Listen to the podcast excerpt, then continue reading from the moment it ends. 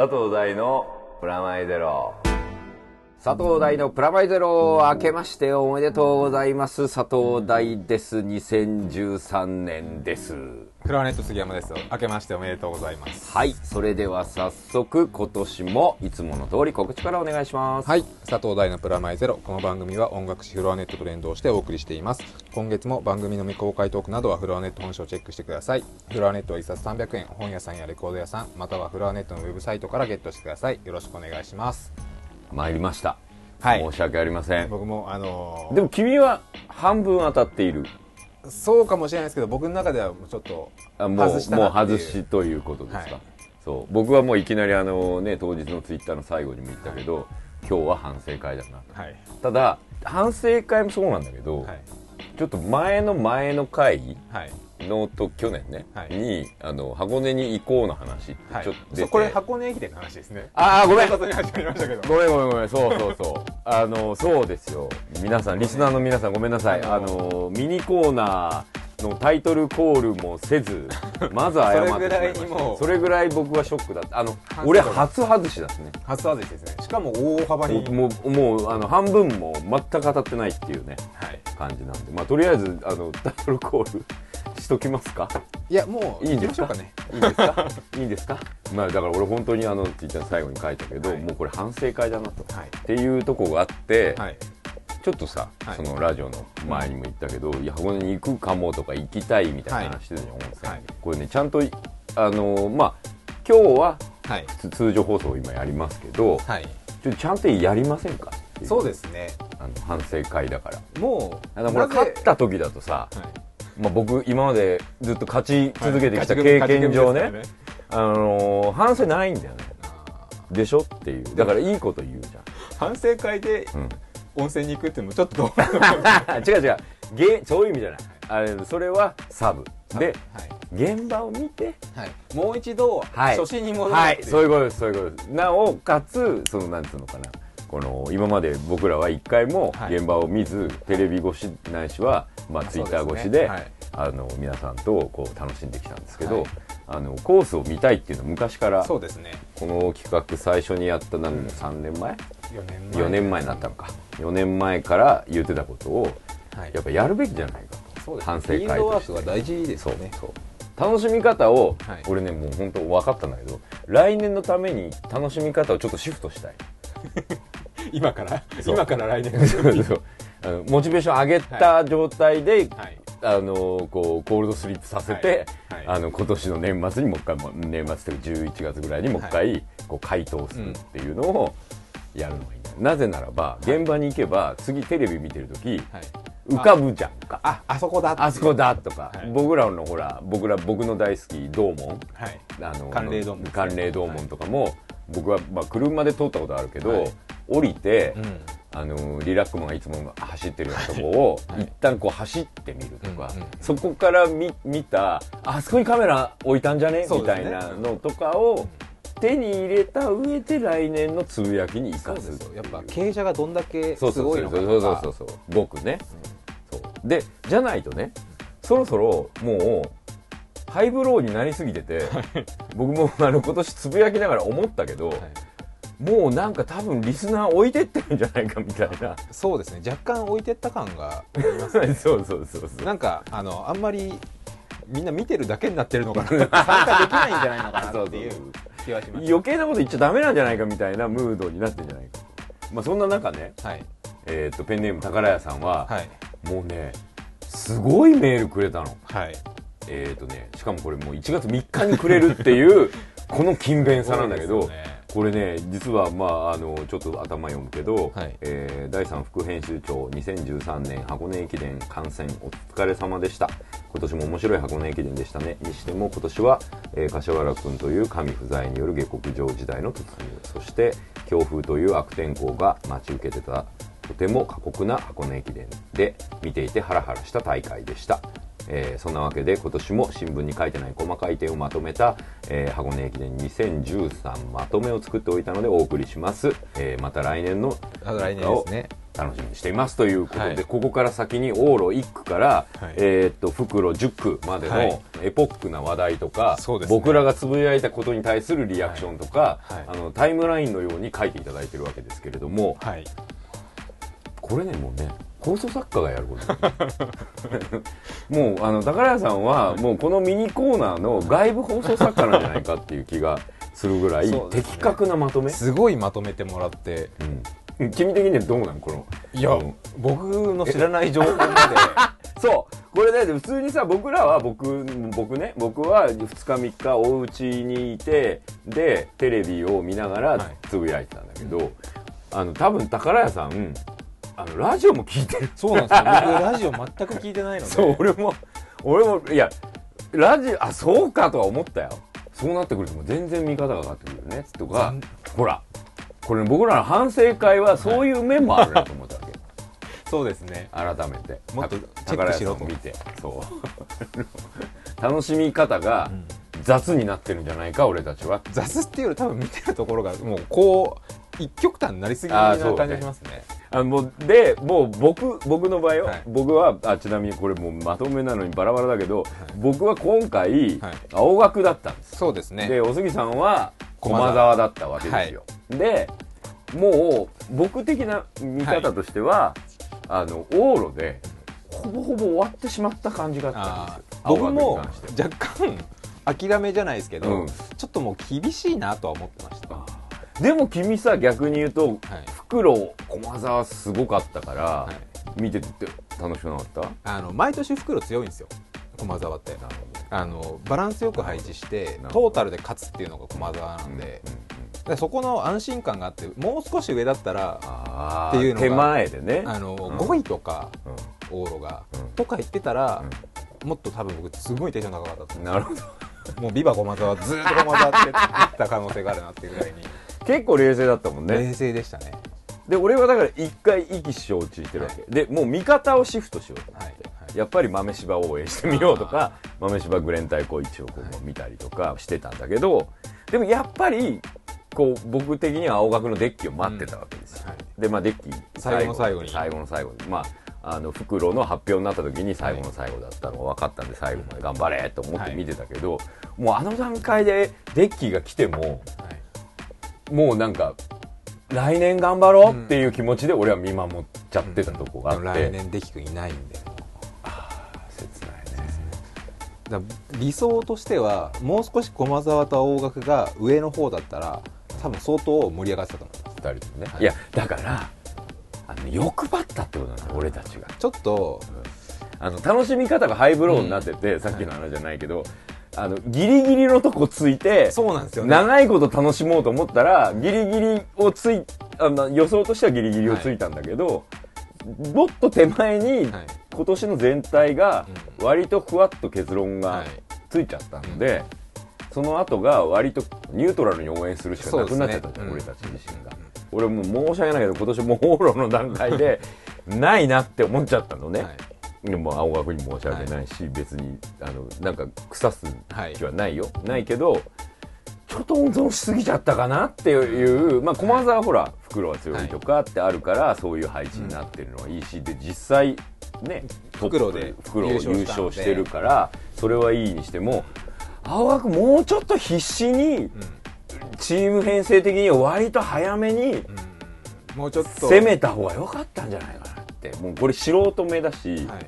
でもほら今年頑張ってたじゃん前予想で、はい。うん。その前の駅伝で優勝したり出雲で優優勝勝したり3位とか取ってて、今年はもしかしたらいけっかもって、まあ、僕自身もあったからそういうギリギリまで本当に勝てるラインナップをあの結構作戦としてやったっぽいよね。僕も今年青学本当に正直結構いいとこ行くと思ってたので、やっぱ残念だった部分が大きいですよね。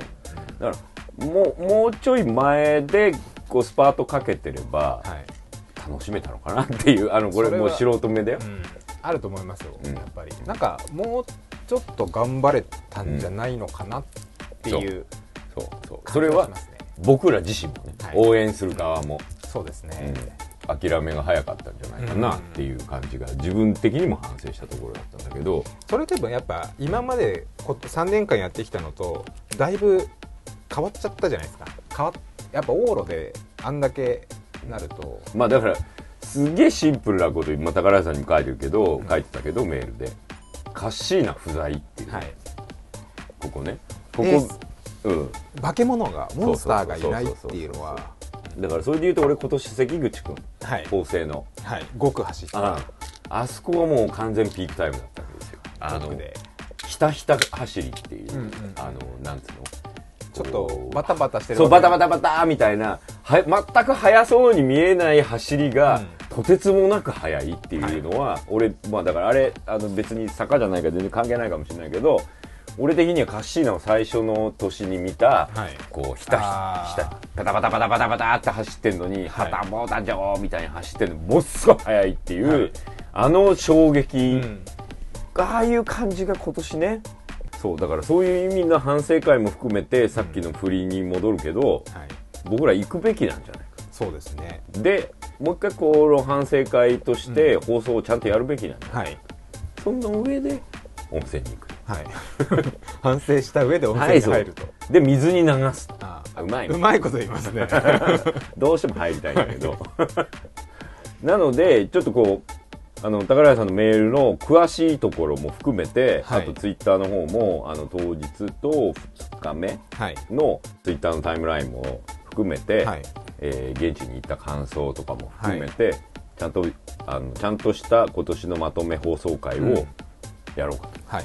現地になると多分また気持ちが多分変わると思うんで。うん。だって今もうなんかすごいちょっとなんかこう反省モードが強すぎるもん、楽しめてないんじゃないかってところるから、ね。このままこの話をずっと続けると愚痴落ちていくそう愚痴リングになるかもしれないから、はい。一旦現場に行ってはい。気分を高めて。上げてなるほどって、このこの坂かとか。そうですね。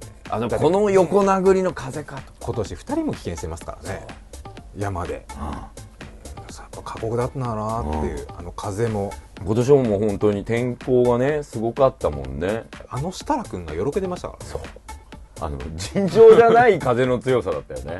なんだろうあの。今地球どうかしちゃってるんじゃないかと思いましたから それはもう俺その後の爆弾低気圧による クソクソ雪やコンコン状態の方がもうこのこの国は終わってしまうんじゃないかと。あのと僕ら東京なんでね、はい。そのあの地方の方はあのかもしれないですけど、東京ではあの1月の何日だ10日前後ぐらい。とか成人式。そうか。14 14日日か。とか。すごいドカ雪が降ったんですびっよくりしましたね。僕もあの家を出る気を失いました。そん。なね。だって久々にあの毎毎週今ジャイロジェッターやってるじゃない、はい。だからジャイロジェッターのはい。定例脚本打ちは月曜日なんですよ、はい。行こうと思ったら電車が止まってみんな行けなくて中止になったから。まあ中央線沿いにスタジオ、はアニメのスタジオがあるので、うん。中央線が止まっちゃったでしょあ総武ーそう線となんですね。まあだからそのぐらい今年の箱根駅伝も地球も正月もはい。大変だったねって大いうこと変でしたね。いやこの駅伝本当大変そうだなって。ね。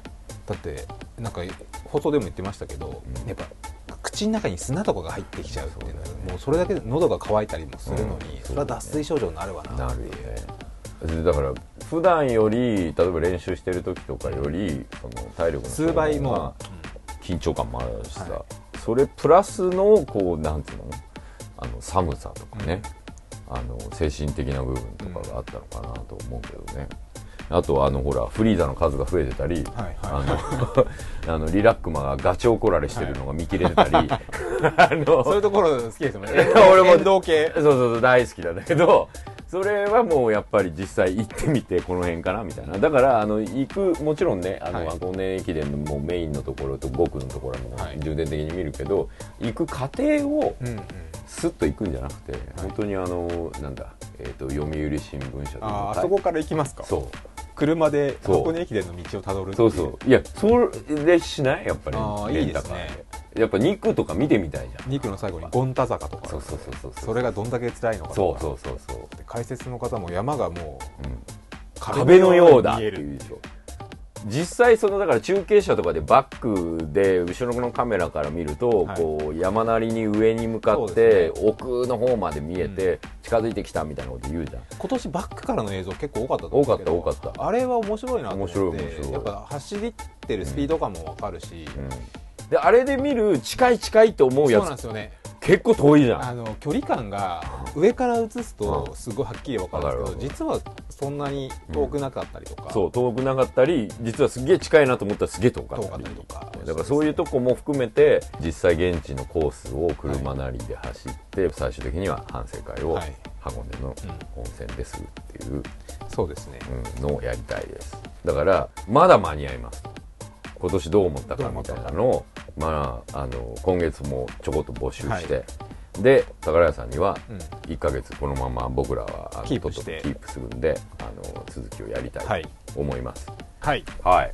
そんなわけで、大杉編集、副編集長と学ぶ箱根駅伝の魅力2013のコーナーを来月まではい。延長することにしまし延た。長戦で。はい。久々にロケをそうですね。やってみたいと思います。あのさ、はい2013年になって、はい。えーっと、さっきのあの天候もすごくあったわけですけど、はい。い、きなり俺また風邪をひくっていうインフルエンザとかですか？えじゃなかった。風邪で。うん、もうだってさインフルエンザに関しては俺もう今もこれマスク持ってるけど、めっちゃ手洗ってんのよ。あぐあえもしてるしでほぼあのこれ風邪ひいてる前からひかないようにもマスクしてるわけ、はい人が多いところに年末年始行くじゃん。そう,、なると、まあ、例えばコミケも行ったんだけどさ、あそういえばコミケたくさんって言ったからね俺。もうねみたいなこともう親友だよも僕だってたくさんと先月取材でう話してて、うん。1時間とかで終わるかなとは34時間話してたんですけどおおすごい。第3とどこどこ行ったとか、もうデートだもん。でエヴァンゲリオン見に行く時もデートエヴァンゲリオン第3と見に行ってその話1時間ぐらいしましたからね。そう。だから。この人は何をしてるのかなと思って。そうそう。まあそんそれでその時はマスクずっとしているぐらい気をつけていて、で1月の頭の3日ぐらいまで全然元気で、はい。まあ、ツイッターもやっててで4日5日も元気でで今年もはい。働くぞって働くぞっつったら熱が出るっていう。思った瞬間ですか？俺はもうあれか登校拒否児童かみたいな。もう自分にあの怒りを覚えるっていうか その時はね俺多分だから節電なのか何なのかとあの布団を厚めにして寝ていたんだが、はい。あまり暑くしすぎて、はい。暑かったのか剥がしはい。結果冷たい感じで寝ていたっていう。ダメパターンじゃないでそすか。う。でで僕はそれから仕事始めをして、地獄ですよそこから。休んだ分。そだから今年なんかお正月感あんまないなと思って。うないね。う、ん。年々多分なくなっていくのかなと思って。なんだろうね。なんでしょうね。なんかお正月だからやるみたいなことが特にないというか。まあね。テレビもそうだ。あでもそういう意味で言うと今年「紅白」面白かったよ俺。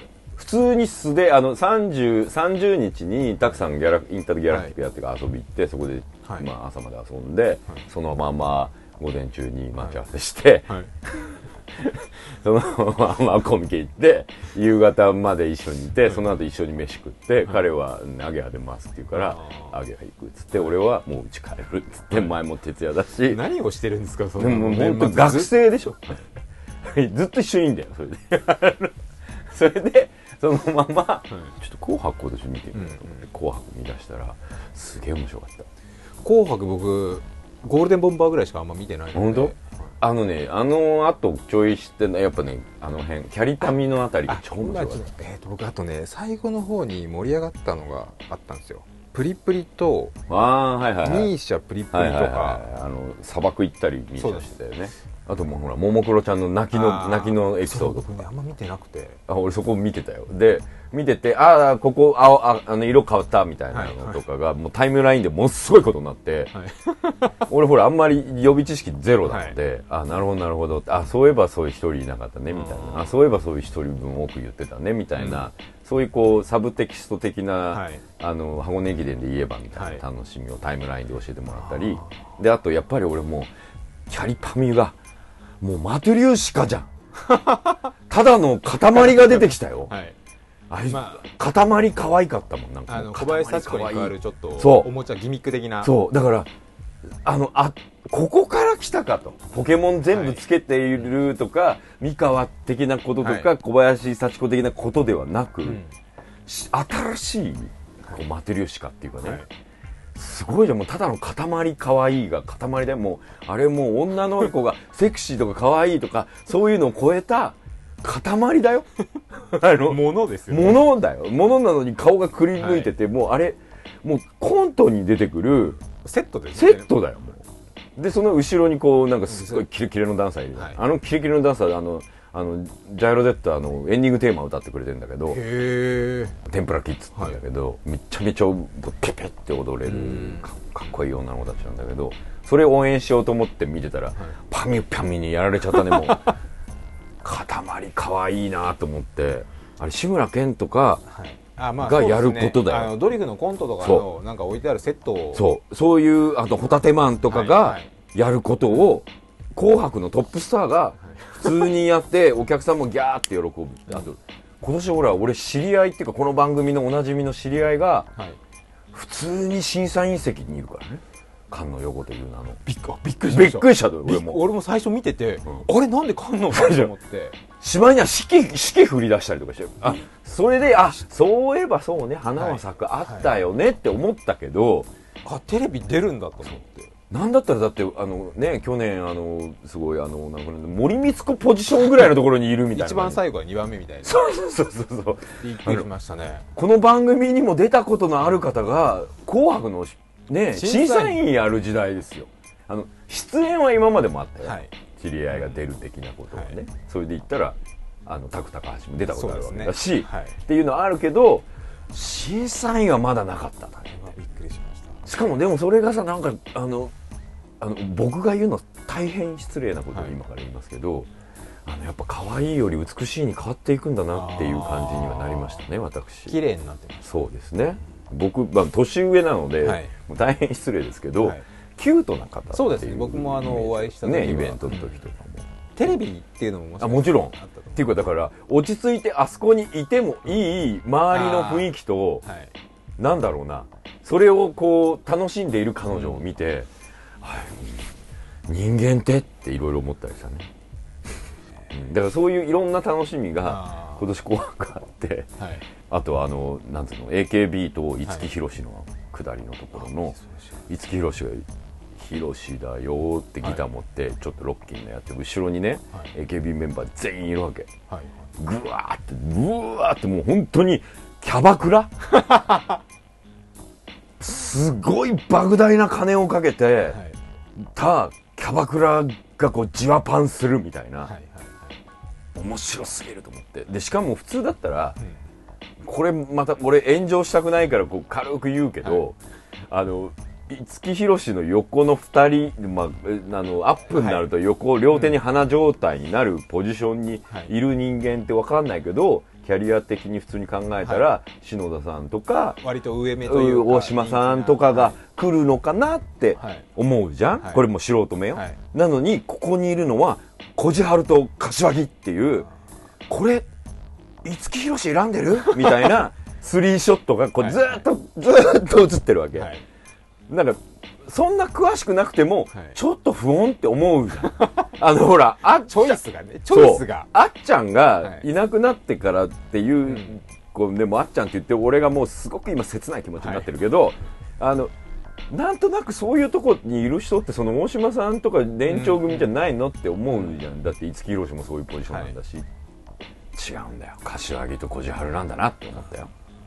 すげえやっぱり AKB って芸能界のキャバクラなんだみたいなじゃねえかなって思ってたけどっていうはいとこと対照的な、はい。エビ反りジャンプであのファンがタイムラインで号泣しているっていう あのももクロちゃんの。アイドルも。だからさちょい前アイドル冬の時代とか言われてたわけじゃん、はい。かそれはもうもう今年なんかもう塊可愛いから、はい。キャバクラ可愛いから、はい。あのなんかエビ反り号泣可愛いまでこの女の子の可愛いのポテンシャルの幅の広さにあやられたよ。ーアイドルもいろいろいるなという。それで、まあ、審査員可愛いもいるし 酔いと負けもありましたあね。そうだね。よって負けもあったし。なんかだからああ NHK って頑張ってるなみたいな。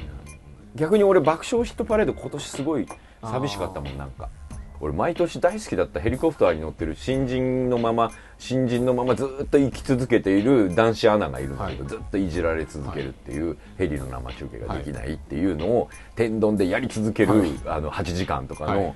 あのミニコントがこうずーっと連なっていくのが大好きだったんだけど、それ今年そこに福君乗せたんだよ。ああの福君は悪くない、はい。あの福君はあのそれはあれよ春風ちゃんも悪くないように、福君も悪くないと思うんだけど、ヘリに乗せて、うん。そのなんだこうグダグダになるのが見たいのに、ん。すげえうまいの。中継が。ノリもいいの。カッつって。キラッっていう感じで。ここですね。とか。それで振りに対してもあのあほぼ100点の回収する、はい。はい。で横にそのおたおた男子アナがいはい。いておたおたするんだけど、いやいやそういう対比を楽しみたいんじゃないのよっていうそのそういうことない正解はいらないというそうそうそうなんそうなんいらないって言っちゃいけないですけど。そうそうそうあの事故を待ってる、事故が起こりそうになるとこをはい。福君がフォローして、はい。小笑いみたいな、ううんんそれ予定調和なんじゃない？まあいいんで批判じゃないけど、はい。福君はいいよ。福君頑張ってると思うけど、なんかね俺最近ああいう子役たちの頑張りを見てるとすごく不安になるの。それはもう春風ちゃんのはい。全てを分かりきったようなツイッターの完璧な開始、はい。あれはもうなんつうの有吉さんとかがやるような正解を小6中1になったか？の春風ちゃんがはい。一人一人素人にひもうひっそりメンション返してるのとか見ると不安になるっていう。ちょっとなんか作られてる感じゃないですけど。あれね作られてる超えてんだよねもう出来上完成品あの仕上がってんだと思うねあのもっと作られてるレベルだったらあんなに諦めてないと思うんだよね。あの子が大人になったらどうなるんだろう。達観しすぎてるっていう。そう。出家とかしちゃうんじゃないかなみたいな。だって小6でピンドラのわ良さを ピンドラとねピングドラムってまあすごい、はい。あのあれなんですよ。旧、えーアニメありましたね。うん、とかの解説とかしてんだけど、あと福君とかのあの気使いっぷりとかもうマコーレーカルキンとか思い出してしょうがないわけいや周りの大人が心配みたいな。こんなに仕上がっちゃった子供と四六時中一緒にいる仕上がってない大人が心配っていう。逆転現象ですね。完全に。でテレビにはこうなんだろうアウト目の人間がいっぱい出て、うん。最近素人よくテレビ出てるよね。はい。あの危なめな人とか、はい。半素人みたいな人そうですね。でそういうので笑えるようになってもう昔だったらなんだ白いギターもらえるような、い。頑張るマンみたいなああいう世界のたけし軍団的な、ああいうものを素人の方々がやるようにまたなってきて、はい。予算のせいもあるのかもしれないけど、で僕ら僕はそういう事故好きだからそういうの見てるの楽しいけど、なんか保険がかかってる事故なんてところがねだからその福福君的例えで言うと、はい。なんかいろいろあってダメになっても福君がいればここは落ちるねっていう感じの試合、そこはあの別に爆笑ヒットパレードだけに限らず、はい。全体的な正月番組がはい保険がかかってる感が。偶然性じゃなくなってるよそうだから偶然性も最初は起動してるわけ、はい。あのだから素人いじるっていう意味で。だけど素人の中のオチ担当みたいなもう素人も仕上がっちゃってるからさみんな、はいはい。どう、どう自分の、素人同士でうん。空気読み合ってひな壇みたいなことになってるわけ。あの気持ち悪いって俺は。素人がそこまでできちゃうとででプロフェッショナルかの方々がで、しかもん、ディレクターがはい。そこ期待してるうんっていう、はい。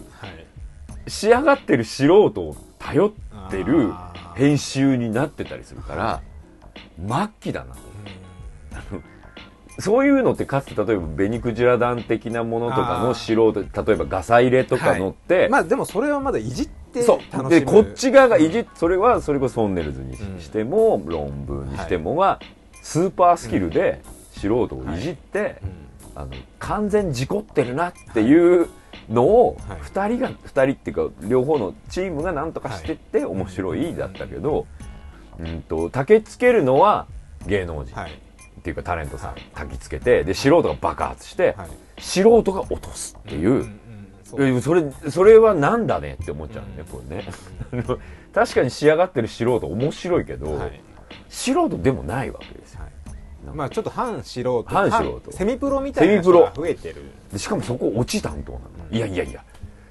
おいって思っちゃうセミプロのスキルが上がってるんですね。上がってる。やっぱ。仕上がってると思う。でその仕上がってることを無視すりゃいいのに、拾うんだそこ俺はなんかやっぱりあの変わった人とか面白い人好きだけど、うん。変わってるでしょって分かってる人は面白くないんだよねちょっと意識してるというかそう。自覚してるってそう。いう。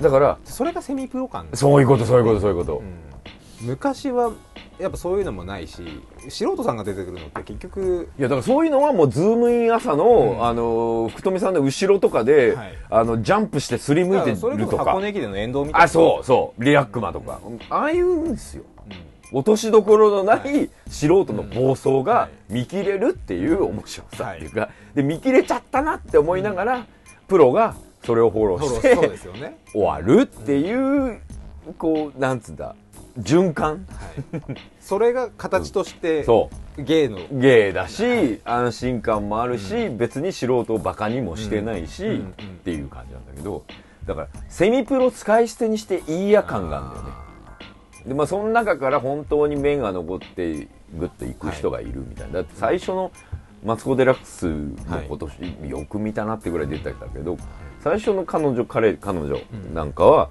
もうそういう飛び道具扱いだったんだと思うよ。そうそういうふうにテレビ出てたし、はい。それが今もうなんか違うわけ、うん。だからそういうふうにやって生え抜きになるスーパー素人ははい。あの位が上がるって。いやだからさそれひな壇芸人じゃないんだから。確かにでもそれ最近だとほらあの教授とかもそういう扱いじゃないですか。そう。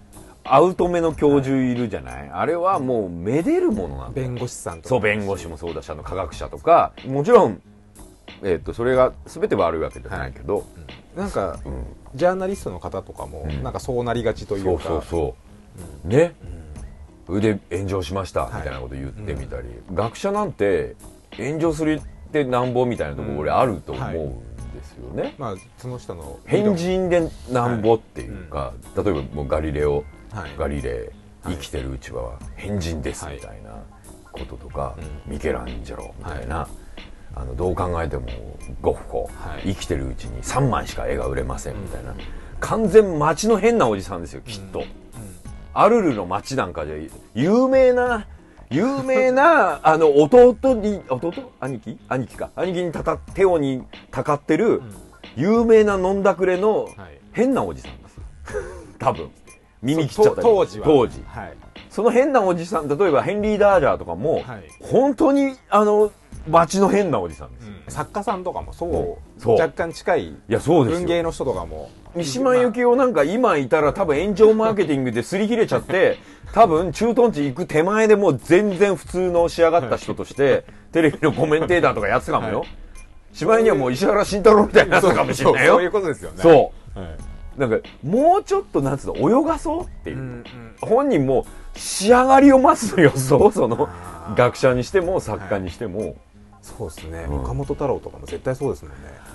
あれは永遠に仕上がらなかったからいいあのやっぱほら草間彌生？はい。あだからいいわけじゃん。はい。もうずー逆に言えばずっと仕上がってるとも言えるし、あのもう60何何年ぐらいのニューヨークの段階から仕上がって、今も仕上がってるのかもしれないし、あの段階からずーっと変わらずアウトのままなのかもしれないっていうそのギリギリのところにいるのがいいいいっていうか、う見ていたいわけですよ。それはちょっとオーバーグラウンドに入ってしまうとそう。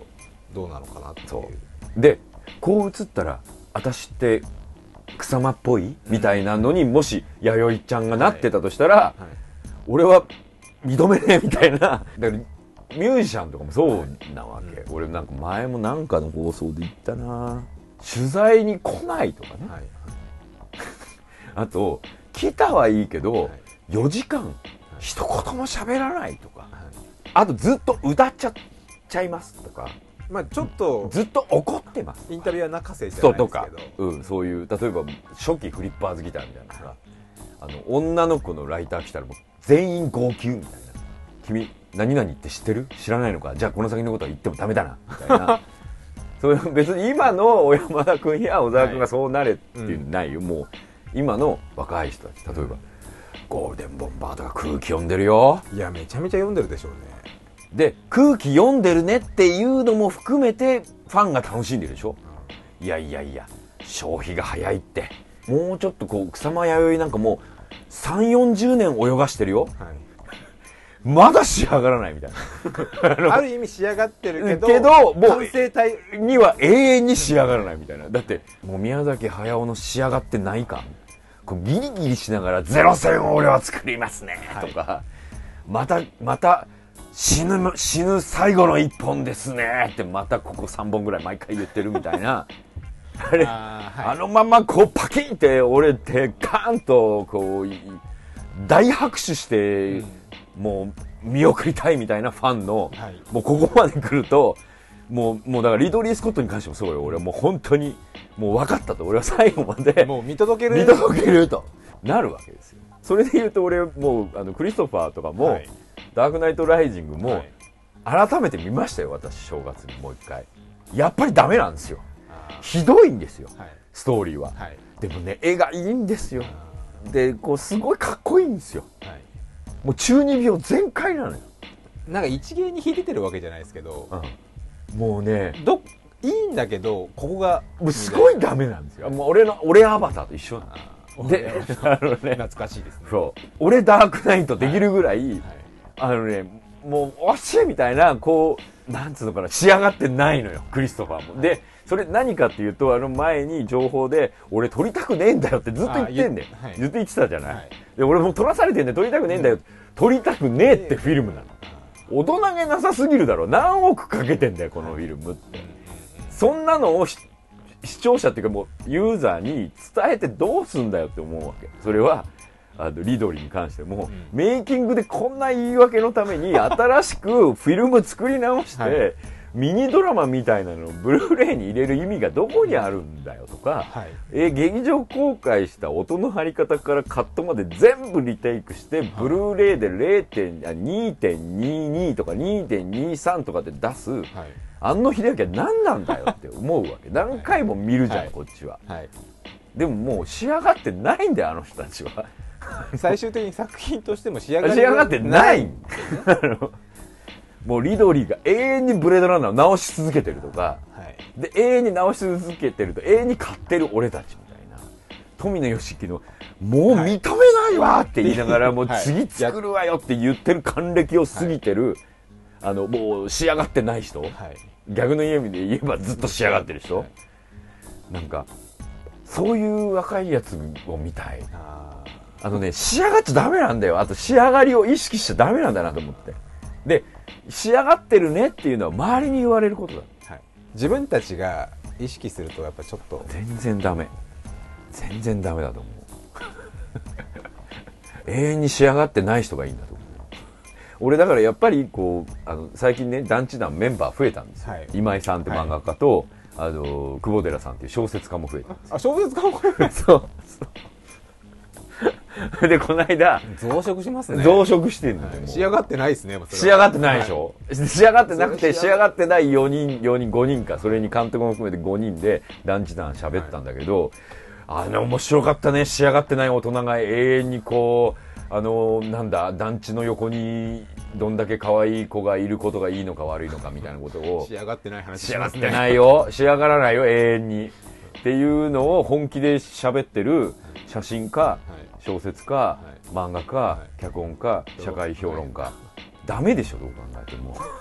肩書きだけだったら仕上がってるように見えるけど仕上がってない仕上がってない。だから肩書きによって仕上がろうとしているものに対するあのアンチテーゼを永遠にし続けてる 集団なんですね。そう。のそこがだから俺も好きなのかなと思うんだけどそれが別に脚本になろうと小説になろうとそれが映画だろうと実写だろうとアニメだろうと,、えー、と音楽だろうと DJ だろうと基本的には仕上がってないんですよ、あのお客さんが聞いたり見たり、えー、と感じたりそこで仕上がるんですよ。はい。だから俺知らん仕上がり知らないんですよ俺、はい。だから作品の、はい。特に子供向けなんかまさにそうで、僕そこはだから好きなんだけど、あの1年もののジャイロデッタやってるでしょ、もう全然俺の予想と違うとこ今行ってるからもう今の段階でも。まだ半分半分、まあ、脚本上的にはもうすぐ後半戦に入るんだけど、あの放送的に言うと,、まだまだえー、と半分の手前。三分の一ぐらい。3分の1をぐらいだね、まあ、ちょうどまさに。普通に面白いよ。あの自分の関わった作品がハッピーセットとかになってるのがすごい面白いし、やっぱり、であの放送前まではあのなんか観光通りが泣いてるようなそのゲームゲームが原作だからさ、しかも筐体でアーケードにあるやつなので。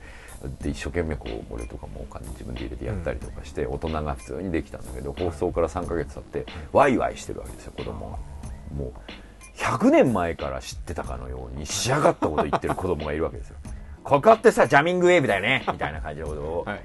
これもうまだ2ヶ月以内でこのこのこの子、この子。っていうのがもう10年知ってるみたいに仕上がってるわけですよ、そういう あの仕上がってる子供の仕上がってる文句を、こうてゲーセンでこうじーっと、まあ、あの怪しまれない程度に距離を置き、聞いて見てる。勝手に仕上がってるんだよ、だって別にそこを評価する人いないし、そのなんだ5人ぐらいの子供ワールドの中ですげえ。えまあ例えばわかんないけど、はい。おすぎすげえとかってはい。子供の中で言われて、だろっていう感じの。お山の対照的な。見てたいね。そういうのこうひっそりこう壁からこうやって見てる。そういうもう俺駅のホームとかでそういう子供見るの大好きだもん。でしかもそれが自分が、まあ、プリキュアとかでそういうこと言ってるやつらとかよく見るじゃん、あの大人がプリキュア話してるの気持ち悪いけど、はい。子供の女の子がガチ喧嘩してるとか、はそういうのみんな大好きなんだけどヨドバシの奥の子供のところではもうそういうのすごい行われてるんだけど、はい。そういうのに自分の作品のああそうですね。がテーマになってるというか。ともうあの人たちが仕上げてると思って。だから俺が作っ俺たちが半年前ぐらいから自分たちが仕込んだものが仕上がらない状態で上がって出したものをお客さんが仕上がったものとして楽しんで「オラ!」っつって100年前から知ってるような顔してるはい。のを見るとああやってよかったなって。もうそこにその子供たちに関してみれば誰が作ってるとか何であるとか関係ないんだから、だからでもその彼らがね、あと半わかんないあと数年経ったら、はい。ツイッターとか、はい。フェイスブック始めて、仕上がってる感を、はい。どうやっつって周りに見てもいてもらっちゃった時に、春風ちゃんみたいにみんながなっちゃったら、すっごいあのバカが減っていくなって思って炎上するぐらいのバカをもうちょっとなんつうんだろうこう泳がすっていうか、天然で作っていかないとというか、そう。養殖じゃあそこ行けないのよ。草間弥生は養殖ではできないのよ、やっぱり、こうなんつうの？世間の荒塩をこうガーララミの中でも、はい。ひょうひょうと水玉のままこうポキョンって上がるみたいな、もうしまいにはもう何にも雑念聞きたくないから耳切っちゃうみたいなところで仕上がり出すとか なんかそういうものみたいよね。周りが形作っちゃっていくのはちょっと寂しいかなっていう。で形作っていく周りをリアクションを見て空気を醸成する装置としてのツイッターとかフェイスブックを別に否定する気はないし、はい。否定をしないんだけど、みんな仕上がらなくていいよはい。っていうか、炎上すればいいじゃんみたいな、ただそこですごく辛い気持ちになったり、それが世界だと思っちゃったりしない方がいいと思うし、と思うけど変に気遣って140ワードがすんごいキラキラになっていくのは、はものづくりしてる人間としては面白いけど、素人がそうなっちゃってもう素人に僕らが仕上げてくださいみたいな楽しみがなくなっちゃうんだよね、っていう気は、まあ、すごい抽象論になっちゃったけど。はい。正月の素人が出てくる番組とか見てたりするとそう思うようになっちゃってやっぱりね俺「探偵ナイトスクープ」とかはい。に,、に出てくるあの感じが好きっていうか、仕上がってない場所に仕上がってないハガキで、はい。仕上がってない、はい。あの素人と一緒に行って小枝が仕上げるみたはいいなはい 感じっていうのかな。夕焼けにゃんにゃん的な感じというか。ぶっ壊れてガーってなってるのを、トンネルズがそうさらにトンネルズぶっ壊すがぶっか壊して、で大竹誠も上乗せしてぶっ壊して、それが仕上がってるみたいな状態になるっていうか、あのガチ泣きするはい素そ人みたいうですよね。なのを作るっていうか、だってドラマだってこの間もみんな作家の人だから小説家の人や漫画家の人と監督の人と僕話した時に、みんなが望んでいてなかなか手に入れられないものは事故だってみんな同じこと言ってた。だから自分で自分のフィニッシュファークやってる時に、はい自分が考えたことが全てなので、はい。例えばあのーそのこの人間をどうするこうすはいるみたいなのが、自分が決めて自分で書くになっちゃうから、それを解除するために、うん。その久保寺さんなんかサイコロ回してああもう偶然性に頼るみたいなところがですね。この人はこの日にこの街から出ていかなければい。けないルールをもう作作るんですね。もう。はい。って言ってたし、そのそれ前で言えばフィリップ・ケディックなんかは駅でなんじゃんの駅ってえっ、とあの占いの棒棒っていうかはい。竹の棒で、はいみたいなのでやるやつ。あれでストーリーを、占いで決めるみたいな。ああいうこう事故をやっぱ僕ら待ってるし、作るし事故のために、えー、と準備をする。だって準備をちゃんとしないと事故が起こった時に対応できないただの大事故になるだけだから、事故を事故としてエンターテインメントに落とし込むためには事故の起きないと思うぐらいまでの準備が重要で、準備した上で事故る、この事故を待ってるっていうそれ待ちで痛い感じはするよね。だから子供向けのそのわけのわからない事故をはい。勝手に仕上がってるって言って、俺これこうこうだって分かってんだよって言ってること俺らも決めてないようなことをそこで喋ってるわけよ、面白いって思う。わけなんだったらそれにしてやろうかなみたいな、ぐらい、はい。その子供の思い込みによる仕上がりっていう、自分たちの自分の知らないところで事故ってるみたいな。それを事故を知るみたいな。僕自分が若かった頃それこそブレードランナーにしてもそうだし、ガンダムにしてもそうだし、あの事故なんだよね、ん。あの打ち切りだったり、はい。2週間で公開がなくなっちゃうような作品とかのうちに、あのファンが育てる作品っていうか、ああいうとかそういうものに、まあ、それは狙ってはできないけどそういうものに関わっていたいなとは思うよね、狙いに行ってたらダメなんだよなそこって思うんだよね、ブレードランナー狙いに行ってたらこんな伝説になってないよね、ガチ当てに行ってはい、はい最高のものができたと思って2週間で打ち切りっていう、はい。そのこが。のそうこの感じをめでてるわけですよ、これは俺が完成させなきゃって、はい。世界中のバカが思ったわけですよね、なんかそれで言うと第9地区とかもそうだと思うけどそうです勝手に出来上がっちゃったんだと思うんだよね。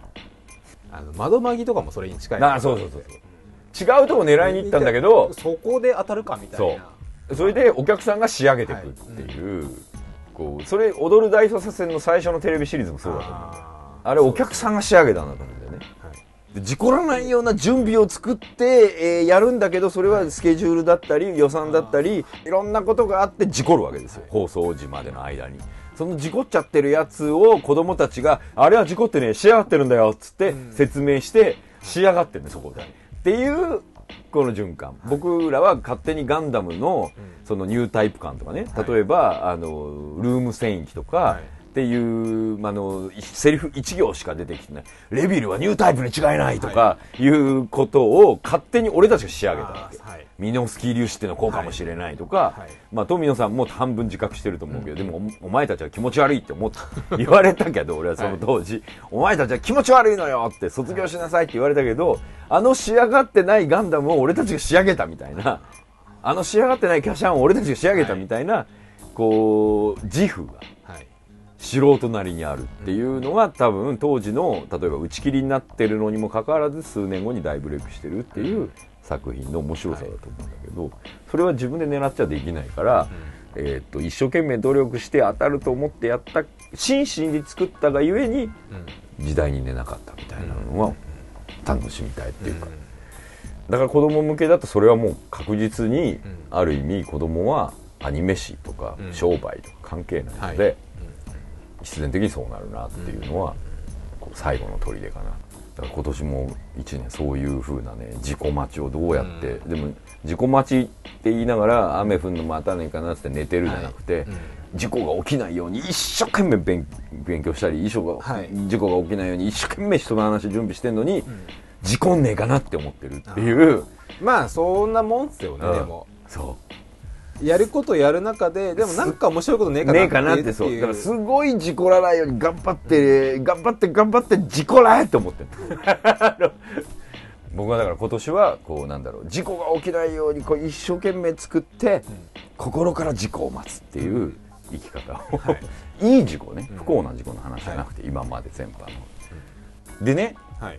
そろそろそろそろっていうか今年もうあの来月で終わるじゃないですか箱箱根根駅駅伝が。伝が、今年何するミニコーナー？去年ナノブロックナノブロック、ね。一昨年がロストドリンクはいキング、その前が D 対決でしたね。そ今年。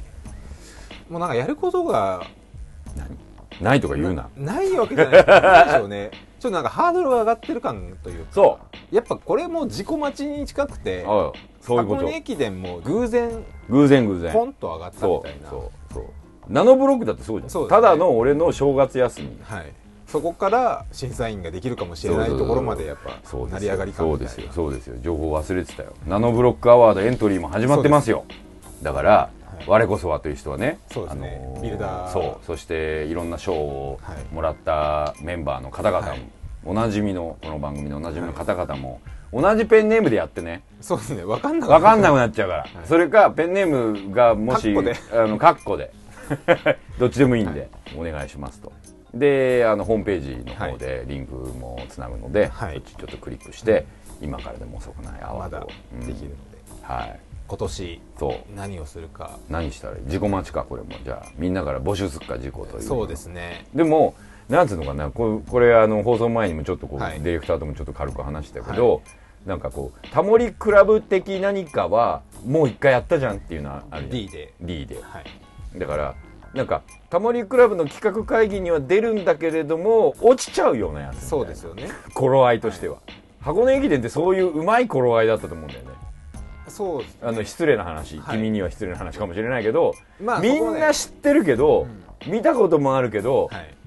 正直ある意味ちょっと日の目を浴びてるけどどうも一部だけみたいな、だから冷静に考えると変、俺からすると変、なかなか共感してくれる人がなんかいなかったりもやっぱ、それが今となってはもうなんだか知らないけどもうなんか俺も含めてこうだいぶこうあのミイラ取りがミイラになってしまったので、これまあ今月を募集をしてそうですねいい事故が来るまではなんとなく今週、今年のコーナーをミニコーナーをどうするかまあちょっとまあここに泳がそう12か月23か月ぐらいちょっと泳がせて、うん、で準備もしない。と、はい。だから事故待ちするんだったらだから僕らもちょっと考えて。はい。で皆さんの事故も待ってるということで、そういう部分はまたホームページに、はい。えーっと番組のホームページで、えーメールないしは番組のツイッターがアカウントがあるのでそちらの方にメンション飛ばしていただくか、ハッシュタグが「シャープ #PM0」というはい。感じですね、そんなわけで今年1年もはい。